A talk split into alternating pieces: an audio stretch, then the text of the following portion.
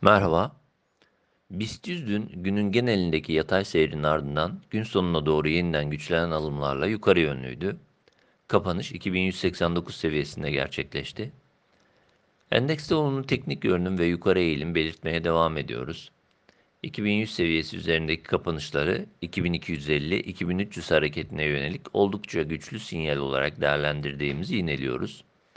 Endekste saatlik, günlük ve haftalık periyotta ortalamalardaki yukarı eğilimin geçerli olduğunu, buna bağlı olarak da yükseliş yönlü beklentinin korunduğunu belirtebiliriz.